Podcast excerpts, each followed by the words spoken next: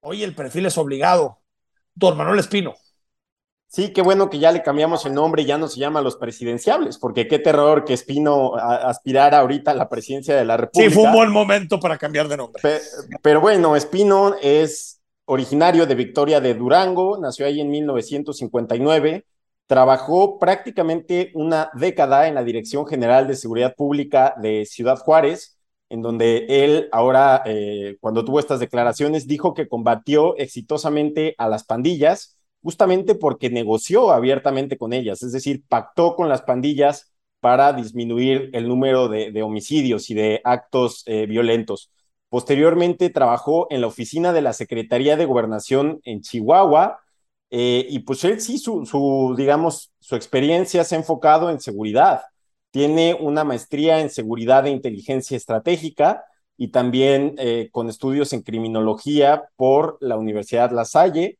Eh, políticamente, en un inicio, todos lo sabemos, estuvo ligado al PAN, fue diputado federal en dos legislaturas eh, por el PAN, en una tercera legislatura fue diputado federal, pero por Movimiento Ciudadano, cuando Movimiento Ciudadano era como la plataforma que empleaba Morena, cuando Morena todavía no tenía el, registro, recordemos que MC... Era convergencia, ¿no? Sí, le, Creo que todavía alcanzó a hacer eh, Movimiento Ciudadano, sí, cierto, tienes razón, con Monreal, incluso con Ricardo Monreal. Y, sí, cuando estaba Ebrard, este, cuando estaban todos ellos que, que prestaban el, el, nombre, la marca, para que los perfiles cercanos a Obrador eh, llegaran.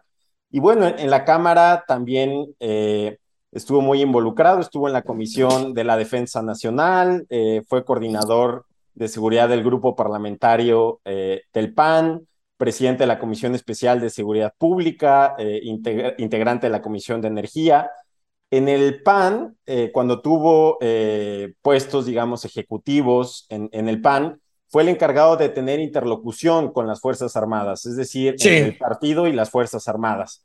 Ya después, sabemos, fue el, el presidente del PAN, fue quien le alzó la mano a, a, Calderón. Él está muy orgulloso de haber ganado esa elección.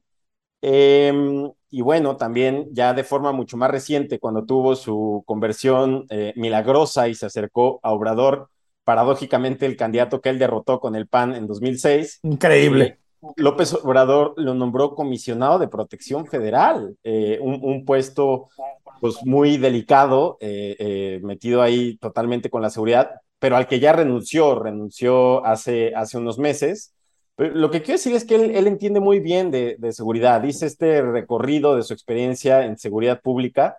Yo creo que Manuel Espino podrá gustarnos o no su perfil, es polémico, sabemos que es ultra conservador, derechista, pero de que conoce las entrañas de la seguridad de este país, de que entiende bien cómo operan los cárteles, yo, yo creo que eso nadie se lo discute.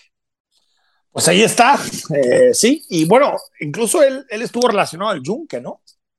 Sí, bueno, e, esto del yunque siempre ha sido, yo creo que es más pequeño de lo que siempre se ha, se ha tratado por el famoso libro este de, de Álvaro. De Álvaro Delgado, sí. es muy poco serio ese libro. A ver, ese libro es una payasada, sí. Es cierto, pero yo creo que en, estados como Jalisco y Guanajuato llegaron a tener algo de fuerza interna. No te digo que para definir, pero sí llegaron a hacer ruidito en estados conservadores, ¿no? Eran un grupo, un grupo como otros que hay dentro del PAN, pero, pero eso tampoco una secta que dominaba la política mexicana, no, es, cierto, es cierto, es cierto, coincido contigo. Un personaje fascinante, para bien y para mal, o sea, creo que quizá más para mal, quizá, pero, pero yo me, me, acuerdo que hace cuatro años me tocó, me tocó entrevistarlo sobre un libro que, que, que presentaba, ahorita me, me acuerdo bien de del título del, del libro. Sí, aquí lo tengo. Evolución de la laicidad y la libertad religiosa en México. De eso, mm. de eso hablaba. Y a ver, un, un personaje, como les decía, fascinante.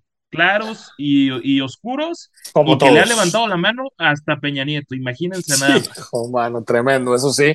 No le falla. Bueno, hasta aquí llegamos, vamos al corte, repasamos la semana a través de las principales frases, de aquellos que hacen la noticia, te decimos quién se lleva el libro y por supuesto cine, porque es viernes, viernes de buenas, viernes para divertirnos y para descansar.